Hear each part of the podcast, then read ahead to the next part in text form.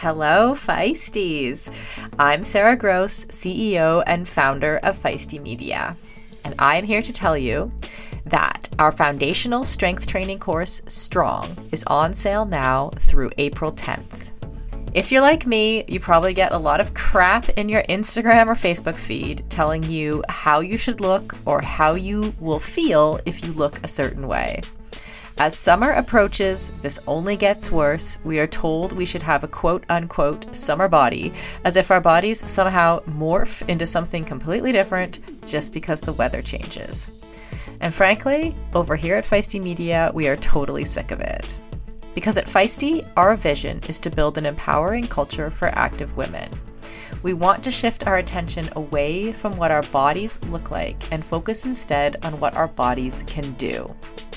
Especially during the summer months when having the physical strength to do the activities we love is so important. The Strong course is designed to take any woman, regardless of your starting point, through everything you need to know to level up your strength training journey. It includes a 16 week program to help you progress from wherever you are to lifting heavy or heavy ish with dumbbells or a barbell. It also includes modules on the physiology of strength training for women, nutrition, how we keep ourselves injury free, and more. I want every woman to be able to do the things that bring her joy and be strong enough to do them for life. Enrollment in this course is now open, and you can sign up and learn more at womensperformance.com forward slash strong. Or check the show notes of this episode for the link. And for those of you who are among the 800 women who have already taken the Strong course with one of our previous cohorts, congratulations on taking the plunge. And to the rest of you, see you in the course in April. Make this summer your strongest and best ever. Head over to womensperformance.com forward slash strong today.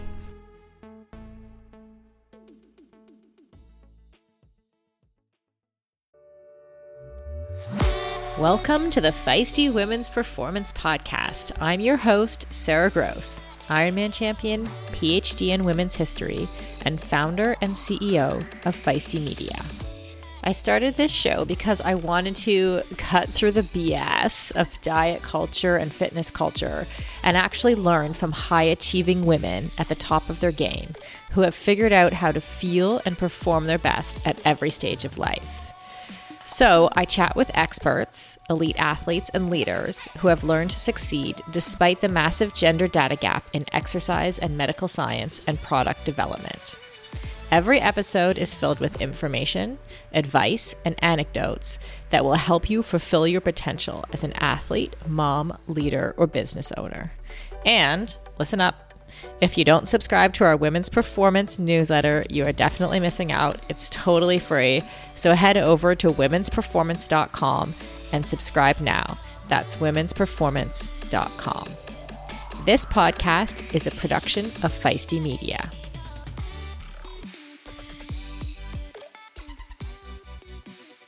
Hi, Feisties. Happy New Year. I am so excited about 2023 and what it will bring. But to get started this week, I have a little game for you. So I'm going to list five menopause facts, and you keep score just in your head for yourself of how many of those facts you already knew before I said them. Okay, ready? Number one menopause happens in one day. Number two, perimenopause typically happens over five to 10 years. Number three, there are 36 symptoms and counting that are associated with perimenopause. Number four, women often suffer from hormonally driven anxiety during perimenopause. And number five, lifting heavy weights or lifting heavy shit is one of the best things you can do for yourself during perimenopause. So, how'd you do? I have to say, before Feisty Media started, Feisty Menopause and the Hit Play Not Pause podcast, I would have got zero out of five right on this list. And partially for that reason, I wanted to do an episode of this podcast filled with everything a younger woman should know about menopause. So I thought, who better to join me than the one and only Selene Yeager? Selene is the host of the Hit Play Not Pause podcast and leader of the Feisty Menopause community. She is a top selling professional health and fitness writer who lives what she writes as an NASM certified personal trainer, USA Cycling licensed coach, PN1 certified nutrition coach, pro licensed off road bike racer, and former All American Ironman triathlete. I can barely get my words around all of her accomplishments. During our conversation, Selene and I talk about her own journey through menopause and what she's learned after two years of her own conversations with the experts she's had on the Hit Play Not Pause podcast. I was especially struck by the part uh, uh, during our conversation where Selene talks about how much time we as women can sometimes spend hating certain parts of ourselves. Uh, for example, like our thighs or our waistline or our boobs are too small or this is too big or that's too small or our faces are wrong or there's too many wrinkles. It goes on and on. And how conversations about menopause dovetail into ageism.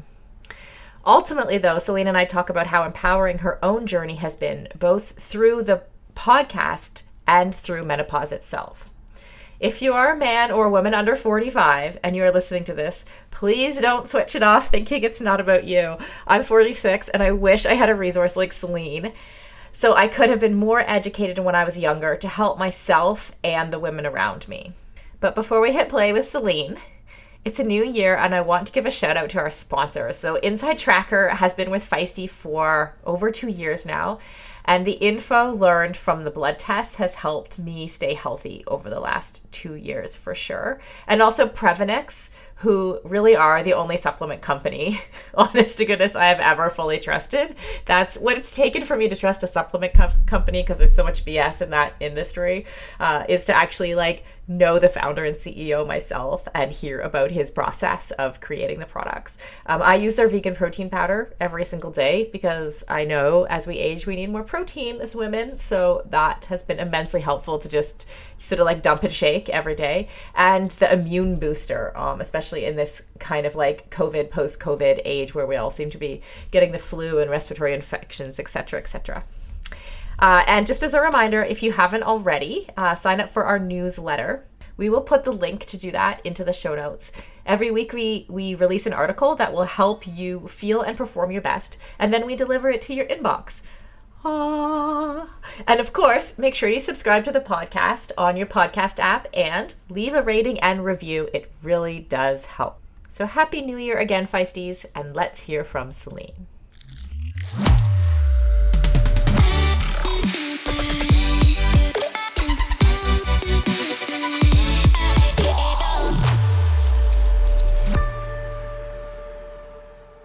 Hi, Selene. I am so excited to have you on the podcast. How are you? I'm well. How are you? It's good oh, to be oh, here. I'm, yeah, I'm pretty good. We're like so all snowed in. I've got like, normally you can hear seagulls. Sometimes yeah. regular listeners will know there's like seagulls kind of sometimes that join us on the podcast. Yeah. But today they're blocked by a giant layer of snow. So, really? Is that unusual for you? Very unusual. Yeah. Yeah. Yeah. So it's very quiet here. No one's coming to work. No one can drive. And the seagulls cannot disturb us. So we're going to have a good recording. All right. Excellent. Until the roof um, comes in. until the roof. I'll let you know. You'll know. All right. Um, so menopause, you know, I, I really want to talk about perimenopause, menopause, and like all the mm-hmm. things that like you that we wished that we knew when we were younger you know and like menopause education has become your life's work. So i know there's no one better place to talk about this than you. So how did uh perimenopause menopause how did it become so important to you? Yeah i mean honestly that wasn't until i started this podcast. I mean even wow. when i was writing yeah when i was writing and that's hit play not pause for those who are not familiar um even when I was writing Next Level, which I had started sort of doing before the podcast with Dr. Stacy Sims, which was the menopause follow up to Roar, you know, so it was all about that.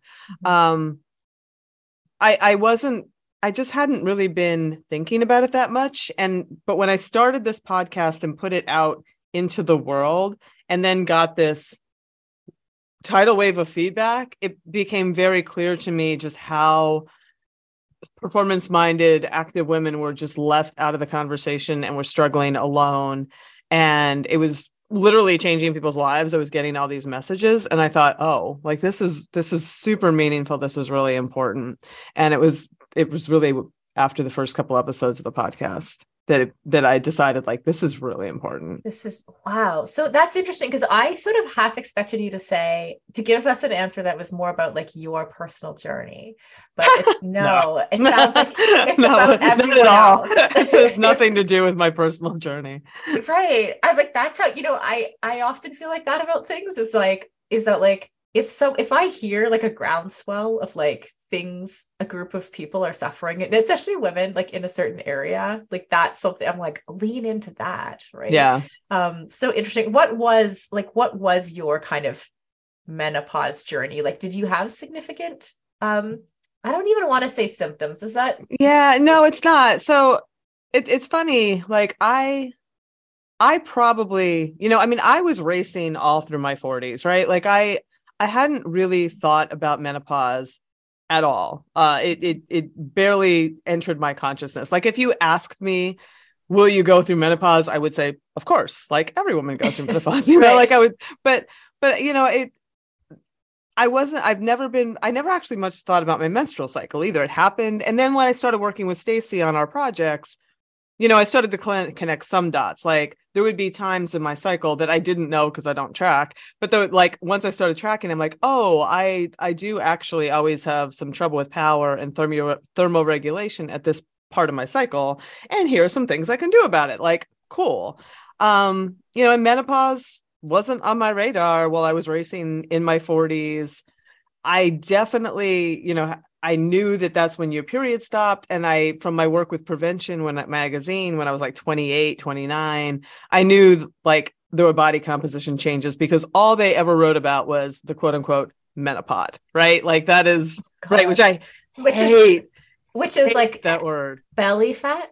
Yes. That okay because like the, the the abdominal fat and it's a thing. Like the like the your fat your body composition shifts and weight does go to the middle and you become you know your your waistline well that's it's true. All of that is true but like these words i have just grown to hate more than anything like muffin top bat wings menopause i hate every single one of them. Mm-hmm. so you know i would and i knew like hot flashes right? But that's kind of like all i knew.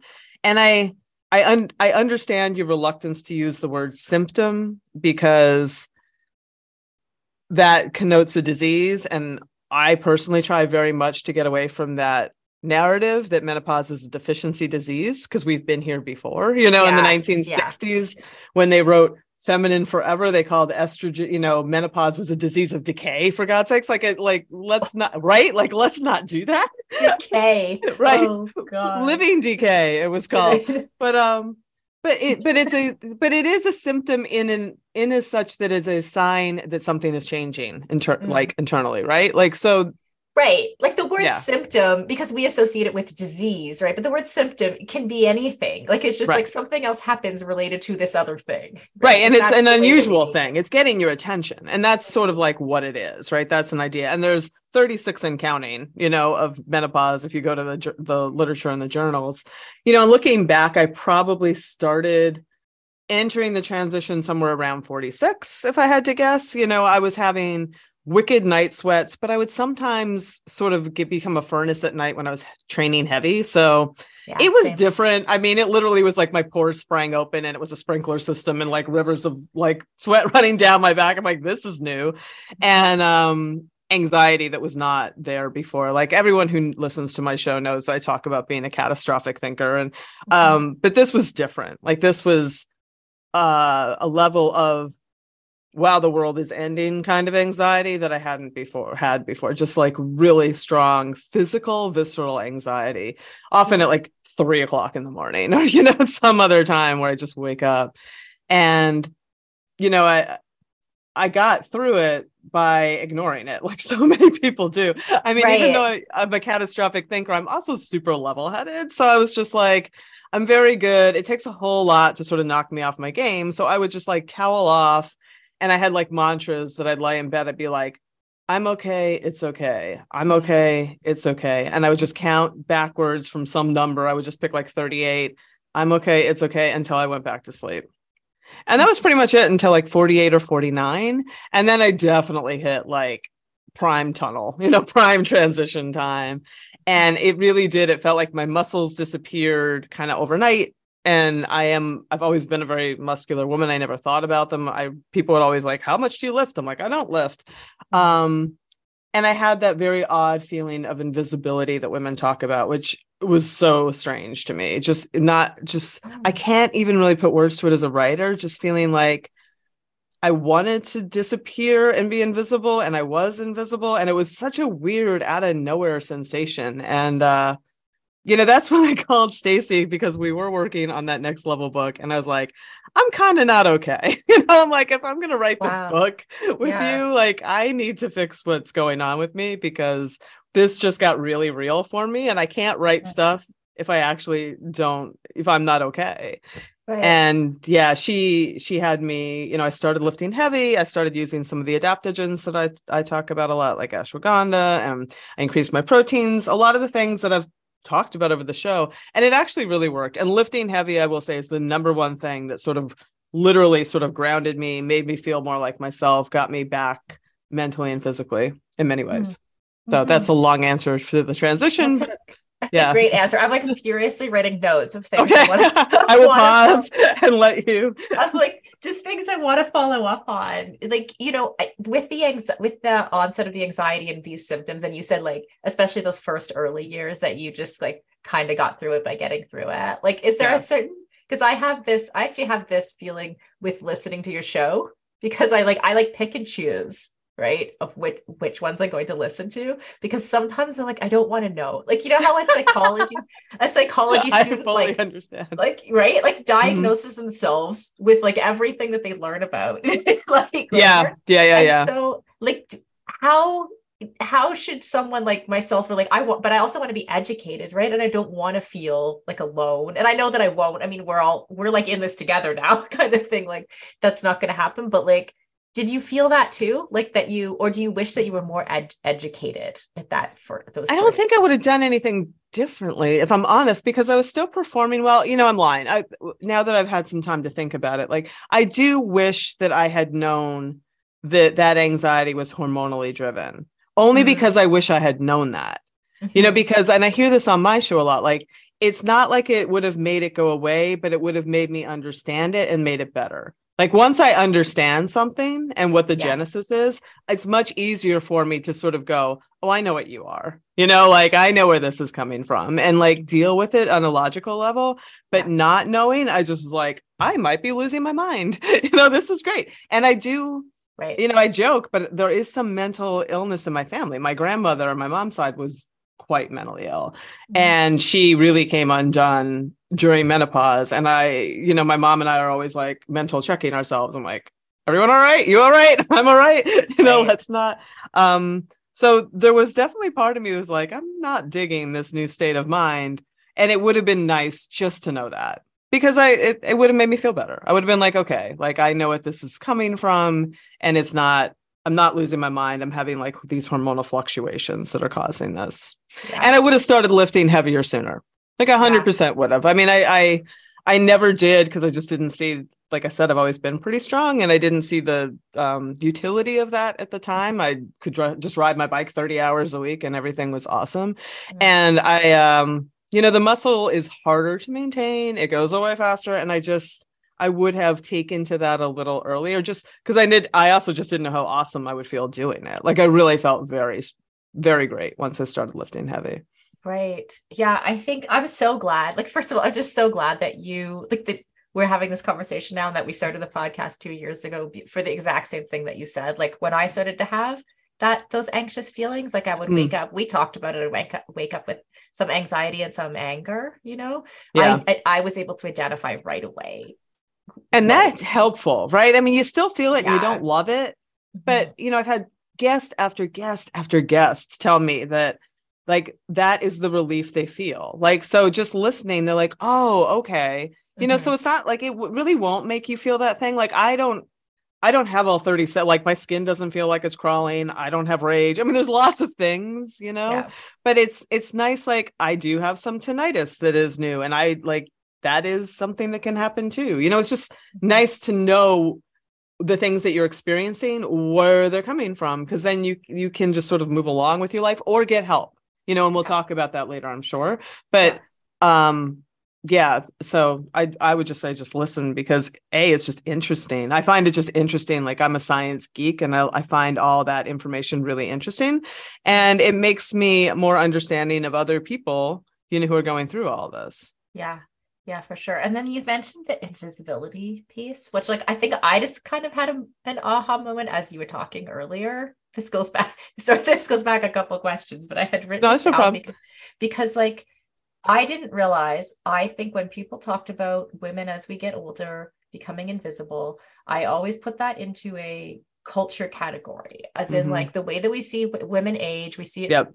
more negatively. We're not ex- so that therefore were being looked at differently on the street or in social right. situations right. at work etc so like i always saw it like that the way that you described it just now was more like there was an internal something that happened with you like late in your 40s that was like suddenly you felt invisible like did i hear that right you heard it 100% right and that's what was so strange to me mm-hmm. um and I it's funny because I like on my 50 I think it was on a big ride I was doing on my 50th birthday I actually took a, a selfie on top of this uh, weather tower that I climbed up to the top of and it I I wrote all about it I'm like mm-hmm. I it was like the rug being pulled out from underneath me but it was a hundred percent internal it was a hundred percent internal and it was a mm. very very because I'm a really out like I mean, I'm, you know, people, I'm a little complex because I'm kind of shy and introverted, but I'm also just out there, you know, and yeah.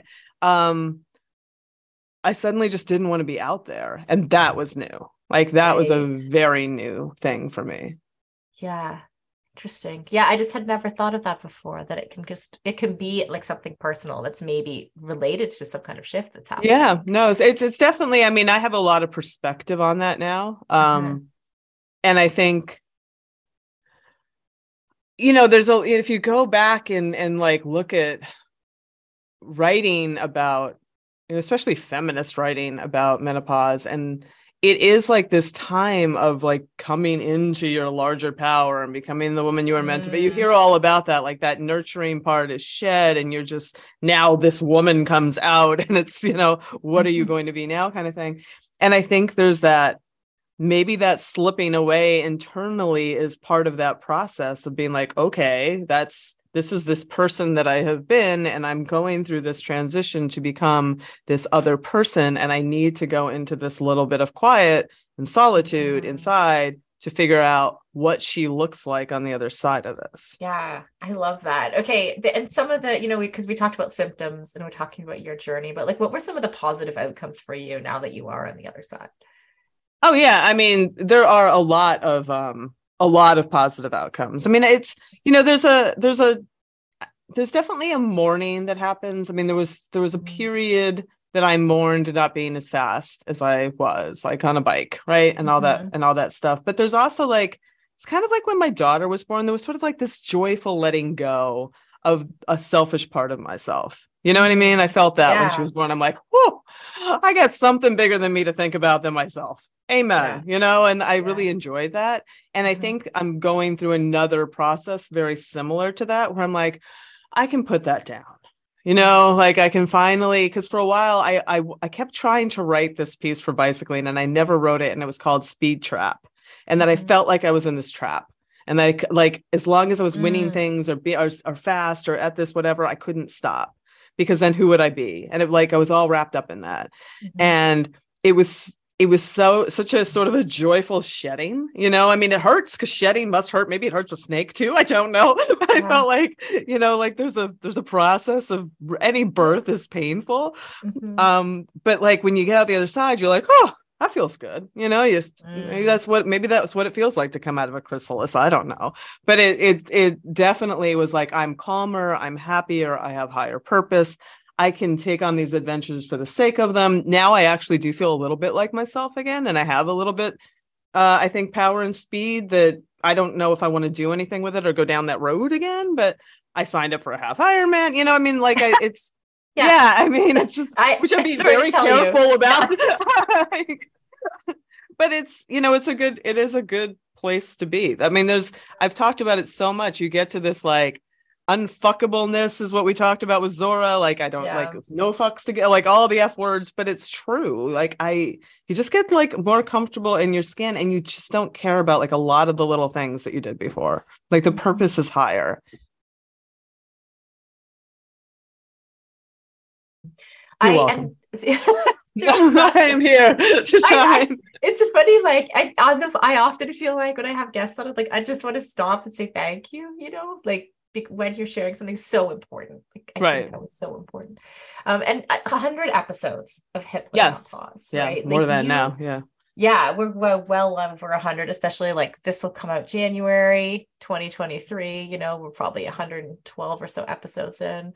You've probably learned like a hell of a lot, right? Um, so much yeah what are some of the most i know this is a huge question but some of the most important things are the important takeaways that you've learned no I, I have a couple that i think that i think about often and you know the first one is that it is real like what you are feeling is real and that is really really really important. You know when you have and sometimes when i show women and i think i've shared this with you like you can look at a graph of women's hormones and like during the menstrual cycle years there's this like beautiful orchestra that's sort of like reliable and then you get into perimenopause and it's like things are just swinging like a spiral graph you know and that affects you. That affects every cell of your body. So like understand that whatever it is that you're experiencing is real and if your doctor tells you that you're too young for menopause you know, because you're in your late 30s or early 40s, find another one, find someone who will listen to you. If they're not listening to you, please, please find someone to listen to you. Mm-hmm. Um, and sure, not everything is menopause, but you need to have a medical provider who listens to you and is knowledgeable. And along those lines, like take take symptoms seriously you know and that's something that i have learned that i that i would not have known. And it's kind of recent that even the north american menopause society is talking about this. Um, severe hot flashes and night sweats especially but there was just a study i wrote about yesterday that shows more symptoms are related to disease process. If you have like so many symptoms that your life is being disrupted there are people who have hot flashes on the hour every hour. You know there are people who have like Oprah just talked about heart palpitations all night that make her feel like she's dying. Like those kind of really wow. severe, yeah, those kind of really severe symptoms have been linked now to an increased risk for cardiovascular disease, white matter hyperintensities, which are lesions in the white matter of your brain that are early mm-hmm. markers for cognitive decline, depression, memory issues, all kinds of things. So it is worthwhile if you are having symptoms that are very disrupted, going and getting help. There are hormonal hormone therapy is very safe, especially within this transition. Non-hormonal therapies, there's a bunch coming out that I just wrote about. They'll be out in um, the new year, and that article on them will be out in the new year called um, KNDy Neuron. They found these neurons that trigger a lot of these, you know, vasomotor symptoms that oh, wow. get them at in the brain where they generate which is really interesting mm-hmm. but just like don't tough it out because if you the there's the research is still being done to figure out the cause and effect in the chicken and the egg like maybe because your life is being so disrupted your sleep is wrecked and that's causing all these knockoff health consequences right you know and if you can take care of one thing and get sleep and be all like that takes care of the rest of it. Like they can't mm-hmm. kind of tease out like what the cause and effect of it all is, but definitely, definitely, you know, take those symptoms seriously. Don't just buy a fan and suffer. Like just don't do that. Yeah. Yeah. And and the last thing I would I would say mm-hmm. is I don't I, I feel so bad. Like a lot of women, you know, they they go and they hear from their doctors like, oh, you know, it's all stress. It's all stress. And we hear a lot of stress. And yes, it's really important to get a hold of your stress for many different re- reasons. But mm-hmm. women, I think about this a lot like women are built to take a lot of stress. We give birth, we carry children. We, you know, we were we are providers of much. We are we are literally built to survive famines and pestilence, all kinds of things. Like our our so like it's not not everything is is just, oh, honey, you're stressed. That makes me a little bananas. But anyway, that's it. yeah. And you know, if you combine that or like take the intersection between what you're saying and like there there are studies that show that like women's pain is less believed by doctors. Yes. Black women's pain women of color's pain. Like, you know, like think about what that intersection could mean, right? Yeah. Like, you, you might you just might not get the best support sometimes. Yeah, and I have women. I've had a woman on the show, and she, I, I was, I was just so she was so grateful that I just believed her. You know, she was just Mm. like I. She just has not had a good night's sleep in years, and she, you know, she's like, my bedroom is like a cave. I turn off the screens. I've got earplugs, eye mask. I'm using all these things. I get up, I look at the sun, I do exercise, and you know, and she's like, and I still don't sleep. So please stop talking about sleep hygiene. And I get it. Mhm. You know, like I totally I understand that a lot, especially in our audiences, a lot of these women, and that's was another reason I started the show. A lot of people are already doing all those things. They really, really are. Mhm. And and sort of like saying, well, are you really eating right? Are you really exercising? I think is a giant disservice to people. Yeah. Yeah, absolutely. What are some of the moments that have like affected you the most? Over, I know we, like, you know, I know I, we've been, even I've been with you in a few moments where I'm like, where you're deeply affected by some of the things, like some of the feedback that you hear from the audience. Oh, I yeah. I mean, I I I cr- I've cried on the show uh, like numerous times, and I Mhm. get you know I get this feedback from people who are like, I you know you, this is, and it's hard for me to even say because it sounds so hyperbolic, but you know, I mean, it's they say like this has changed my life, like so, like I finally understand what's wrong. I've gotten help. I'm back Mhm. you know, riding my bike and doing things, and that's so so satisfying. But it, you know, and certainly the shows where body composition comes up and struggles with identity, those like I think touch me a lot because hearing women hate themselves so deeply is Mm. so hard. It's Mhm. so hard. Like I think about that, Sara, all the time. Like we Mhm. have what 80 some years on this planet, and like how many are you going to devote to hating your thighs? How many?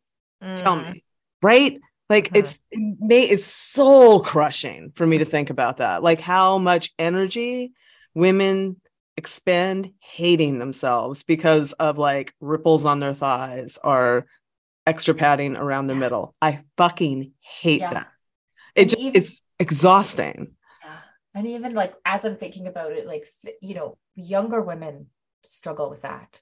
Oh, yeah. So then you like layer on, you know, you layer on perimenopause, and all of those things are going to be exaggerated and feel worse. And like it's just that is kind of devastating. Yeah, I mean, I love like the ge- gen- genie halls of the world who are like, just get rid of the mirrors, man. Just live outside and live through your Mhm. body. I'm like, yes, but uh, you know, to, to be to be honest, the the the show that has impacted me the most. I mean, it was just very recently. Like I had on. It's funny you're talking about the shows that you don't want to listen to, right?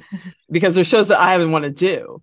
Like I, Dr. Right. A- yes, right. Mhm. So Dr. Amy Comander, who is a breast oncologist, you know, Mhm. into this book, reached out to me. She's like, "You haven't done a show on this. I'm a big fan, and I have like all this stuff." And I'm like, I don't want to talk to you because like I had had a couple of breast scares very early on, you know, like was 39, 40, and I got and because I'm a health writer, there's this whole thing that happens when you're a health writer. You're talking about people who study psychology get everything wrong with them. When you you are dying of everything when you are a health writer sometimes because you know too much, right? Yeah. So, you know, I just got I just got I just got terrified of get, getting a mammogram. I mean, I just got was so irrationally afraid of it. Mhm. And literally 12 years go by and I haven't every year I'd be like, this is the year I'm gonna do it. And that year would go and I'd be like, oh, I just didn't do it. And by the time I got to like now, I'm like, I'm dying. I'm like, if I go, they're gonna find something and I'm going, that's the end, you know, because that's what my brain was doing. And I'm like, I don't want to talk to this woman. I just don't. But I had her on because it felt very irresponsible to just not do a show on this and we talked and it was a good show. And there's actually there is a lot of controversy about mammograms which we don't need to go into all that here but i knew too much about that too right? Over treatment and fault. So we we stop recording and i tell her my truth. I tell her Mhm. like and she she's like i could see her just become my mom you know and she gave me her cell phone and i just start crying. And she's like you really need to do this. And, you know, she, and now I understand she had a friend who caught hers early and it did save her. life So she's like this personal connection too, right? Yeah. Aside from being this. And she's like, I understand, you know, your thoughts with the controversies, but this is, this is why it is good. And I, you know, I, I, I got off the phone or the call with her. I made the appointment that day. I sent her a text. I said, I did it. She's like, I'm so proud of you. I wanted to cancel that so many times. I got it right after we got back from Outspoken. I made the the, the appointment. It was like the Friday hmm. after, mm. and um, you know, like I got kind of calm that day. I was like, if I have cancer, I, it's not going to go away because I don't get the screen, right? Like mm. you're just being stupid. So just go. But I, in my mind, I'm like, they're going to lecture you. They're going to look at you. They're going to wag their nothing. Everybody was so nice they did make me make my appointment before I even sat down for next year. Though they're like, "Oh, would you like to make your next appointment?" I'm like, "I haven't even sat down." you, but you may not leave the building until you. so I did, and then I was like really psychologically prepared to get the call back because I have dense breasts, and a lot of times they have a hard time sort of reading things. Everything was fine, and now like I'm so like that has actually I can't explain this little nagging weight that has been sort of banging around the back of my head for 12 years, like literally 12 years. And now it's mm-hmm. gone. It's gone. But I had women, you know, I when I talked about that show on the next show, I I just broke down crying. Like it was like 12 years of anxiety just came flooding out while I was doing the intro. And I sent it to Carrie right away. I said, I'm I'm hitting re-record on this because I just don't know. And then she got back to me. She's like, don't, don't, don't, don't, don't. She's like, keep that. Mm-hmm. mm-hmm. So I was like, okay, okay. I feel really stupid. That seemed like a gross overreaction. But I had so much really positive feedback. And a woman actually immediately got back to me and she said, it took me three times to even listen to the show because I'm so afraid of this. Oh. But I'm gonna oh. make an appointment too. You know, so like that kind those kind of moments yeah. are amazing. Yeah. Wow, I had a moment of realization. Like I sort of teared up as you were talking, like, just now, and I just want to like draw this comparison because I realized, oh, this is the same. Um, so when I was in Scotland, when I lived in a postgrad dorm the first year that I was there, like to do my PhD, and I had a there was a doctor from South America who was working on a she was a fertility doctor, um, and but she had dealt with now she, she had lived in three different countries in South America and like very very Catholic so mm-hmm. women did not like it was kind of shameful if you had something wrong with a private part of your body to go yes. to the doctor. And must be God's curse upon yes, you. Yes. yeah. And she had these pictures that were like that have like stayed with me in my head, like for until till now. Like you're talking about breast cancer, and I'm like, where when they finally, when women finally went, and everyone has a boob job, by the way like yeah. in, in, those countries, right? so it's like harder to detect at the best of times, even with detection methods. People don't go to the doctor. They she had hundreds of pictures of women where the cancer was growing out. I had never oh. seen anything like it, where they were like almost deformed by the time they went to the doctor. right. That's the level of like help. And just as you were like just as you were talking there i was like that's a very extreme image right? But like actually a lot of what we go through in menopause is silenced not for religious reasons but for other reasons right? Like other cultural messaging reasons. Like there's all i knew until 2 years ago about menopause was that your period stops and you get hot flashes. Yeah like that's all that i knew right? And that's so much and like you're seeing i forget 37 38 36 symptoms like they keep growing yeah. However many like i knew none of it. And that and two years later i'm ex- i'm actually experiencing anxiety and probably would have thought that i was like that i was having some kind of mental issue if i didn't yep. if we didn't have your podcast. And that is not different. No you know? it is it is not. And we need to and i think about this a lot too like the reason that menopause has the stigma and the shame, I believe, is dovetails with ageism deeply. dovetails yes. with ageism, mm-hmm. and it's you know it's it's um. I feel like sometimes we're knocking down one wall when when the bigger one is right behind it, but I think that by knocking down this wall, that next one will crack too. You know, because it's just this army of women, tsunami of women just coming right at all these things. And it's Yeah. great. But, you know, age, like that's why a hundred percent I'm sure that athletes particularly are people who are active, like they don't want to identify with getting older. Like nobody wants to think about that. Right. And if you say menopause, that is synonymous with a certain age. It Mhm. just and they used to even say women of a certain age. Another thing, like what the hell does that mean? Right? Like we like all of that's gotta go. All of it. Mhm. Yeah. And it's going to be a while. Like those, even if you look at sport broadly, I had this conversation with, um, oh, another guest who's actually going to be coming up after this episode, but I also did that interview this week and or last week. And she talked about like how it's like the culture with women's sport, it's culture that's lagging behind, you know, because we put this, this might seem like kind of left field, but I think it's a safe that like we put when we put women on the field, we fill out stadiums, right? Like people go and watch women's soccer. We fill out basketball, like the basketball stadiums, people are watching, but yet, like, put them in a bigger stadium, right? It's the culture that's lagging behind that says, no, no one's interested in women's sport. Right. Actually, they are. We just have the evidence, we have the hard evidence right here. Like, Yeah. and people are watching, people are attending, people are buying tickets, and yet we don't pick put them in the bigger stadium, right? Like it's a culture piece that always just takes a little bit longer because, like we're, you know, we talk about building an empowering culture for women. Like, how do we? How do you change culture, right? It's Well, when you're in charge of it.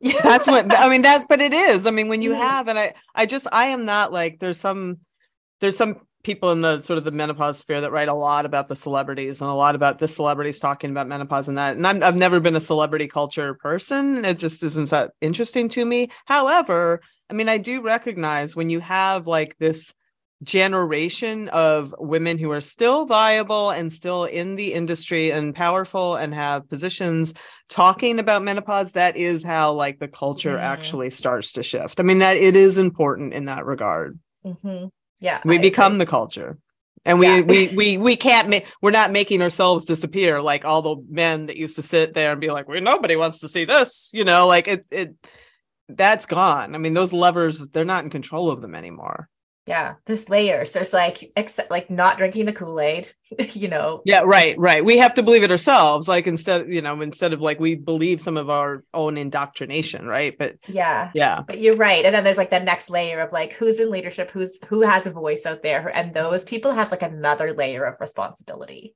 yeah. right? As we head into summer, rest and recovery are critical for improving sports performance, reducing stress, and living a long and healthy life. We should all invest in better sleep. So, think about the thing you lay your head on for eight hours a night. If it's not exactly right for you, it can lead to needless tossing and turning, or worse, have you waking up with an unrelenting kink in your neck. My new Lagoon pillow has helped me improve my sleep immensely by pairing me with the performance pillow that has everything I need. So, I personally was matched with the Otter pillow. Shout out to Team Otter, which I love because it has a gentle cooling effect.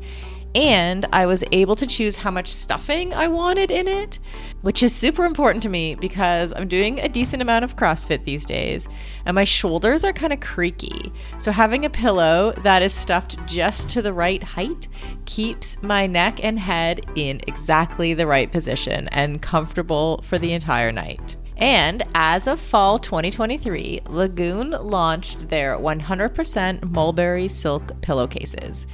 It's cool to the touch, buttery soft, and great for your skin and hair. You've got to go check out this pillowcase if you want to feel great and look great every morning. Waking up for morning workouts has never felt better. I'm refreshed and pain free thanks to my Lagoon pillow. To check it out for yourself, go to lagoonsleep.com forward slash performance and take the two minute sleep quiz to find your perfect pillow match. And then use the code PERFORMANCE for 15% off your first purchase. That's code PERFORMANCE at lagoonsleep.com forward slash performance, whole 15% off. And the link is in the show notes. You can just click through there.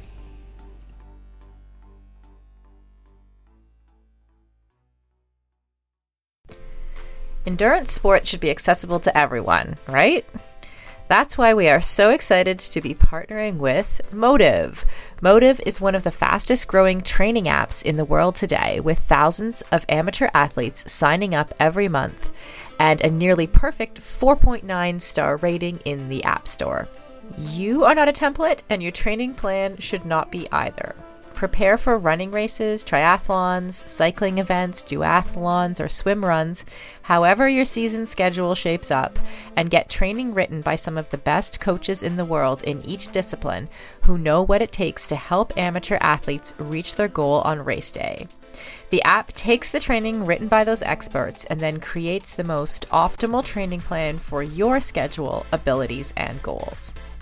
Plus, the training is fully customized to your race schedule, how much you can train each week, your current abilities, and the goals you want to achieve in your race.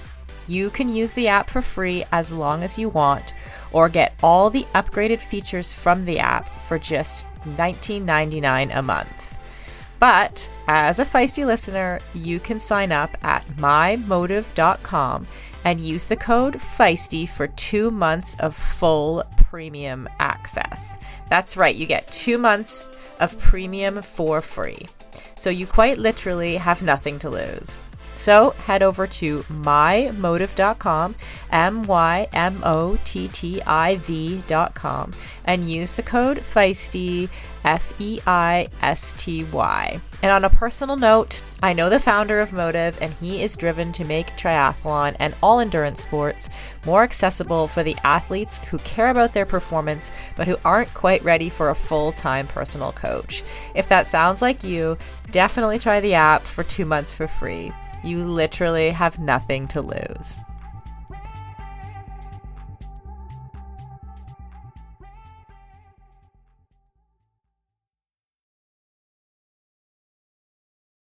Okay, I, I don't know how to go back to like our, a lot of the questions because that was so um, impactful. Um, hormone replacement. Um, that's I think that's, we really need to talk about it. Yeah, big big topic. A lot of like mixed views. I can imagine. What's like from everything that you've learned the last couple years? Like, what's your take?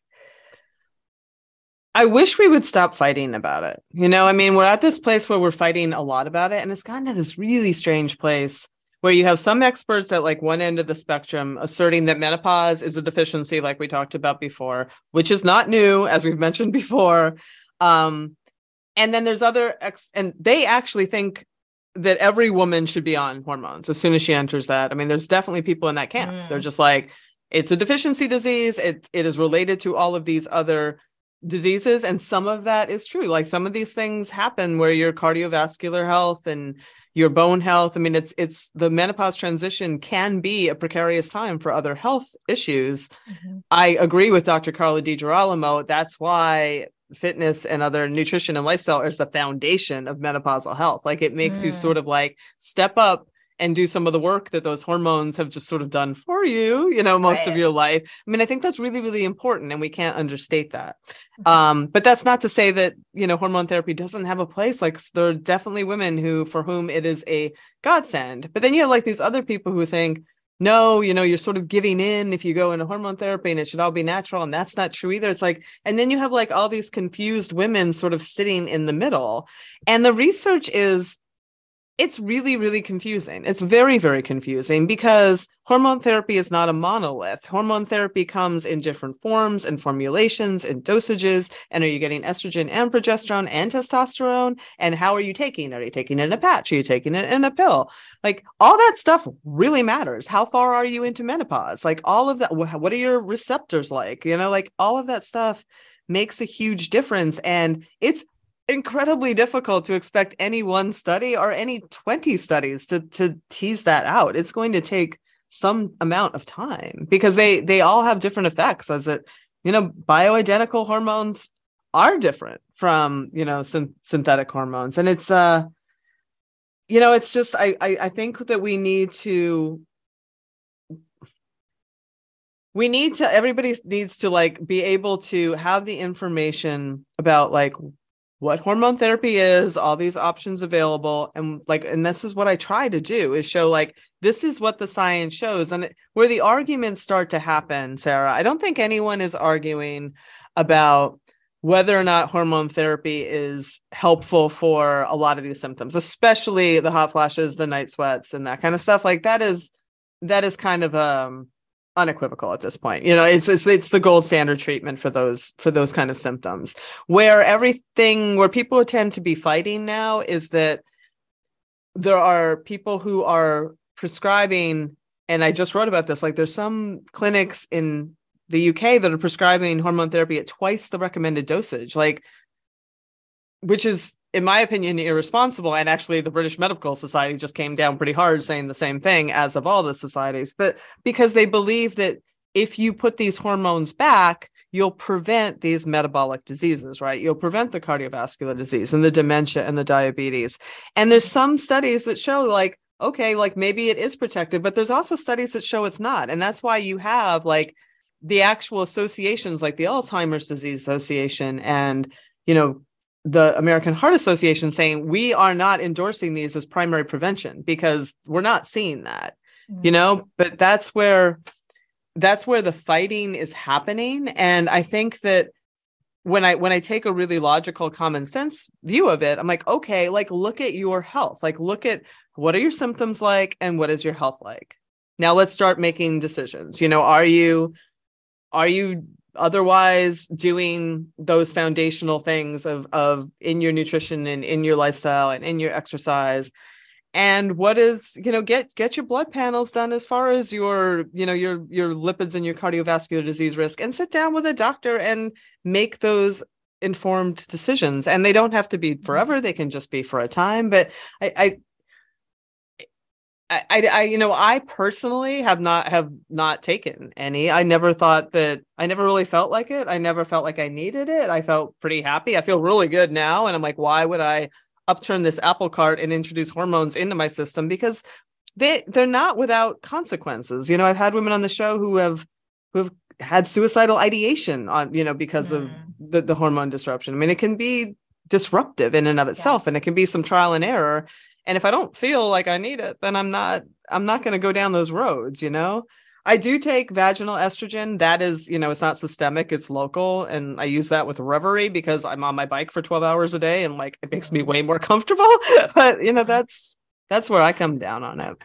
Mm-hmm. You mentioned trial and error, and I remember listening to one of your episodes and, and realizing that you know, it's probably like if I ever felt I needed to go down that road of hormone replacement, that there was there was probably going to be some kind of trial and error, or that uh, uh, like, do you know what I mean? To figure out the right, I don't even know what they are. to figure out the right amounts and the right thing for me w- with my doctor, right? And yeah. that feels like a bit of a hurdle you know um, i fully understand it because it kind of is i mean but if you mm-hmm. but if mm-hmm. you need i mean i feel like if you are again if your life is being disrupted, it is worth doing some of that trial and error, right? Like finding a good doctor and, you know, and some women get it pretty well right out of the gate, but I, I there's progesterones, you know, that, that like that mood impact. It's just sort of like the pill. Like some women don't respond super well to the pill, right? Like hormone, yes, hormones are not inert. you know, they're powerful. They have a yeah. really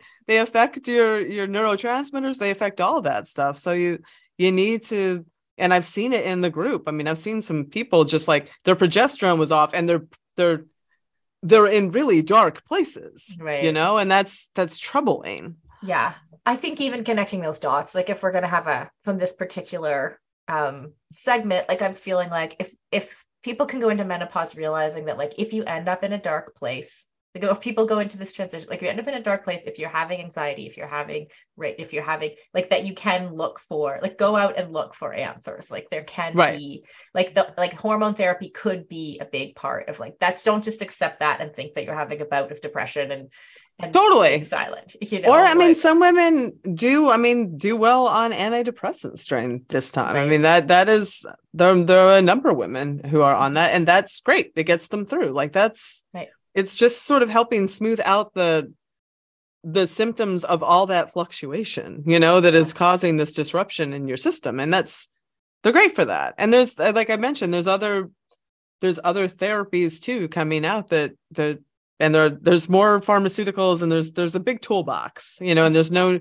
there's no need to just be sort of like stiff upper upper lip and try to suffer or think like you're just done you know because you know this is just how it is now because it doesn't have to be that way yeah and you mentioned too and i think this will be particularly apropos for our audience like that fitness itself can can help with some of the symptoms. We know, like we've heard about lifting heavy shit a yeah. lot. Like, first of all, what does that mean? And are there other things that we can do as well?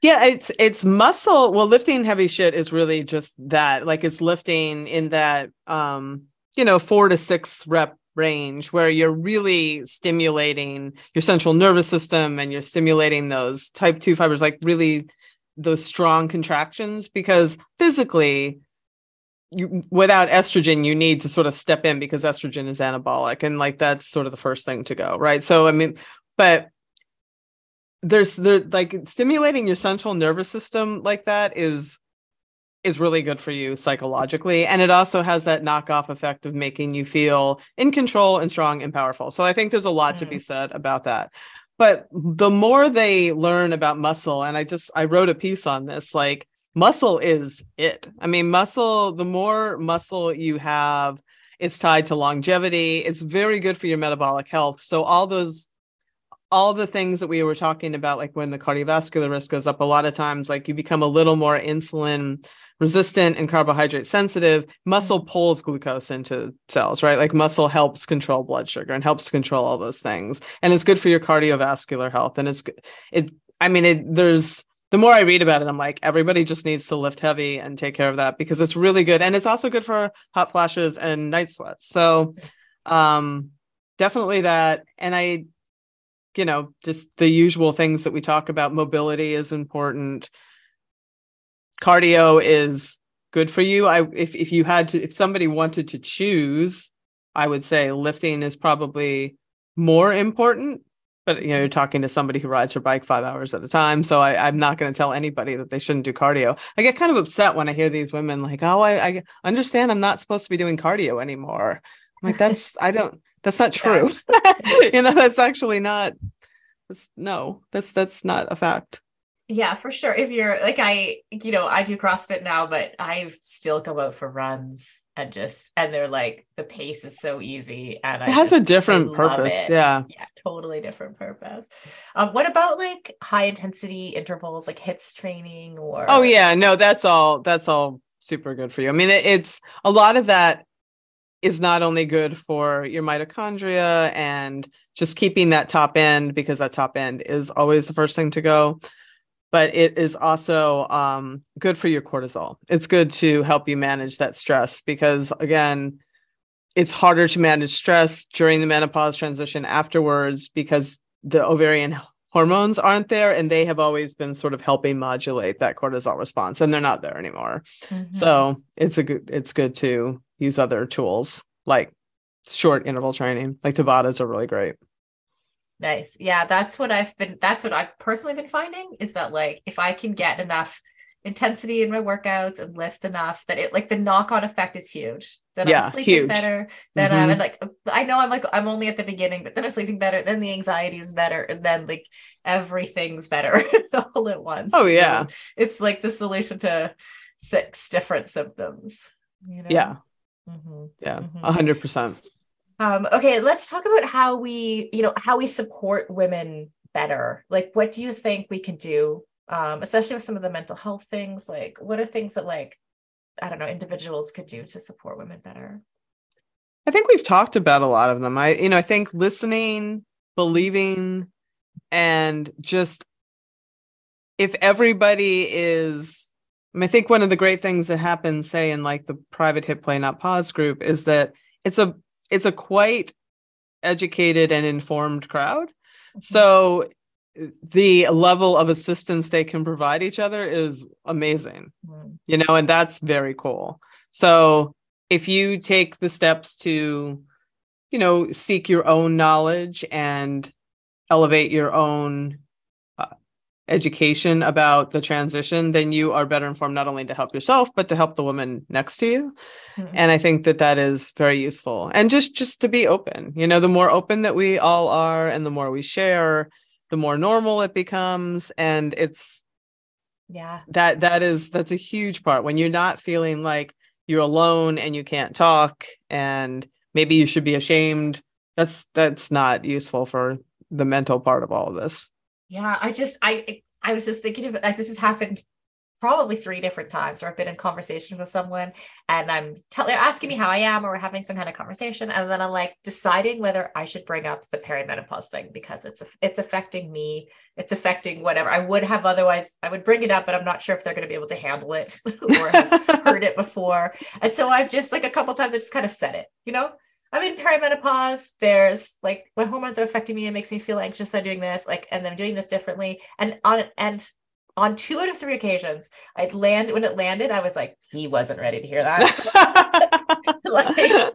you know, and then later, right? Like it's just like you, if someone hears me for the first time, it's like, oh, give it a minute, right? And then later, same person, two two different people, same person, like was later say, oh, oh, Sara knows about that, like where it landed. That's so funny. They're like mm-hmm. standing mm-hmm. somewhere going, oh, yeah, I've heard heard this before, or it would come back to me with a thought. Like they just needed a minute to go away and go, wait, like, do I believe that her anxiety is related to perimenopause? Like maybe they just didn't believe that off the bat. Maybe they're just like, no, honey, you need to think you, you have anxiety. like, you know, because that's the fear, right? And they're just like confused and what come back to me and say, say something that makes me know that like something landed and they've shifted their thinking right? Right. So like i feel like all of those little things like oh this matters. And it like kind of empowered me to like keep doing that because that's cool. that like when those people's wives or whoever like go through uh go through it they'll be in a different place you know just talking about it. Yeah you know the men i have met have been wonderful quite honestly. Like it's and and I, I i give a lot of them uh grace because I mean if women don't know, men have no idea. None. Totally. None. And yeah. and a lot of guys actually like men like to fix things, you know, and they you you say something like that and they're just like uh, like they don't even like I can just see them short circuiting. They don't know you've just shared mm-hmm. something kind of personal and that's weird and yeah, they can't totally. really fix it and they don't know anything about it and it's just like I can just imagine like the internals like just yeah firing off. So just like panic. exactly. Like, like, how about the Jets? Can we talk about yeah. like, you know, totally. this is not comfortable. You know, so but like when I, I meet men at these races, I've had so many people just been like, man, you really helped my wife, or you really helped my girl. Like I've had such like lovely, kind you know like they're happy they you know he actually listens in the car with her and it's just it's been really endearing. Like that part of it i mm. didn't expect and it's been actually very endearing. Mm, of that. You know when we were talking about doing this episode in the office here you know and and we asked like the younger we have between three people between 24 and 30 working here at feisty and said to them like is there anything you would ask? Is there anything that that you want to mm-hmm. know and they're like how do we prepare? How do we prepare ourselves? So like what would you say? Don't my first thing i wanted to say is don't worry about it. Like i because you know I, I i don't want that to be a knockoff effect of the show. Like i've run into some people who are like now afraid you know? They're right. just like oh this thing and can i stop it? And i'm just like what can i do? And it's just like please don't make this another thing that you're worried about in your mm. life. You know? It's it's there's a lot of positives. Yes it can kind of suck sometimes but it's it's a by and large you know it's a journey you'll go through and you'll go through it on your own terms and things are going to change by then god knows what they'll have at this at that point you know therapies and and understanding just I, I I I don't want people to get wigged out. I mean, like I said, like I would just say lift. If you don't lift, you know, if you don't lift, like start lifting yeah. and just know, just educate yourself enough that when you do start like having you're waking up at three in the morning and you think that you maybe you should build a bunker because the world is ending, you know, like, hey, maybe this is not me losing my mind, but it's mm-hmm. this hormonal process, and then start you know thinking more about it. But for the love of god like don't obsess about it. Right. And like some of the things we talked about like out of that conversation were kind of things that people should be doing anyway right? Like i think if you're if you're someone who has any like mental health stress or pressure right like that probably right. like from what we talked about it probably would worsen or it's maybe more likely to worsen during yeah perimenopause. 100% So, like, yeah and that's they've you know- shown that actually like if you have had depression in your past pay attention you know i mean yeah Yeah, and if you and those things, like I've learned because I've had depression in my past, like when you if you do a if you go through some kind of process to to deal with that, like I did uh, psychotherapy, but Mhm. like whatever works for for someone, like you have a bunch of tools in your toolkit, right? Yeah. Like later, when if something comes back, if you go through a hard time, if you have situational depression, um, it is like, hey, look at this, like I I've done this before, I I can, you know? yeah 100% that's a great that's actually a really great point that's a great great point because that's that's the kind of thing i tell my daughter all the time right like Mhm. when you when you take the effort to get through like a hard thing that has put a tool in your toolbox for the next time you run into a hard thing. Mhm. so i think that that is that is good advice. I mean just know yourself you know just like yeah. always a, it's always good advice. And lift. You know and And lift some weights. Lift. And like have a lifting i would say like have a i'm so glad i started crossfit when i was 42 i think 41 42 and i was Mhm. like pre any symptoms i'm like now i don't have to think about it now i know what Right. i'm doing i right don't right have right to be like i had no idea what i was doing i was just like i have no idea what i'm doing well to be clear i still don't know what i'm doing but like, i'm comfortable so it's Right. like you know like i don't have to have be in the no that's a like good point when you're already feeling kind of vulnerable and whatever like yeah you're not sort of going in there like everyone is looking at me and I just want to disappear and I don't know what I'm doing. I don't belong here. Yeah, I Right. know. There's a that's a good point. Yeah those things i just like but then at the same time it's like all people should do these things right Yeah.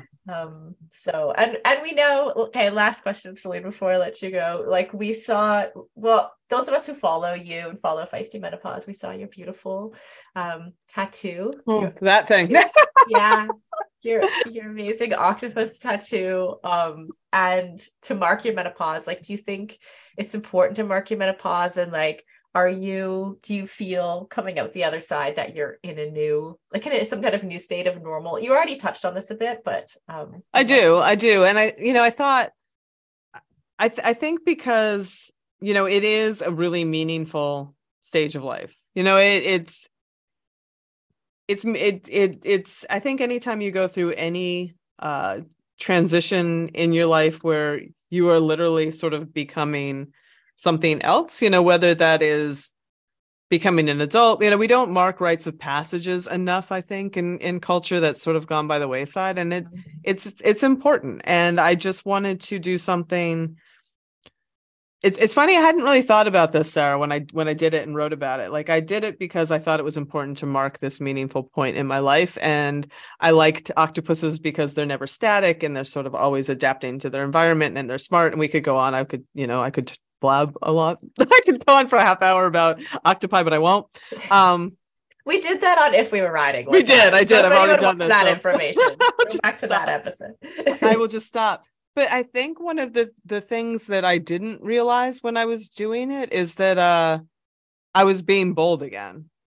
I wanted to be seen again. Um wow, I'm going to choke myself up. Like that that is I hadn't thought about that. Um like I did think about when I got it, I'm like, oh, this is a big thing. I'm gonna get this big tattoo on my arm. And I was excited about that in a way that I hadn't been excited about something like that in a long time. And that is a very clear marker that I'm on the other side of that. Mhm. Yeah. Oh, I love that. That's so amazing. I was just thinking about like that, what you said about like coming out the other side, being bold again, right? And because I'm like coming into the middle, you know, it's like, I'm like, oh, I'm actually learning. This has been big for me the last like few months that like, especially because of my job, because my job is so like multivariate. I'm, I'm like doing something new and learning something like every day, all the time. It's like really that skill of like just doing it anyway, like being bold, even though I don't feel like it. Yeah. And I and I don't feel like it way more than I used to not feel like it. you know, it's like it's like and here I am again today, being bold, doing something that I don't really feel terribly confident about, but I'm doing it anyway because like that's what matters, right? Right. Like um so yeah. Yeah. Um, well, thank you so much, Selene, um, for everything that you do and the, all the education you provided for for all of us. Um, oh, there's more coming. So much, yeah. I'm excited about the shows that are coming out next year already. So. Oh yeah, give us a preview. There, well, I have Nicole DeBoom, which was a really great conversation. Mm-hmm. Um, I've known sh- her forever. She's a Ironman champion, among many other things, uh, entrepreneur. But we had a really like it, it, touched a lot of the things that you and I have talked about about identity and competition and where you're going in this life, and just like such a good conversation.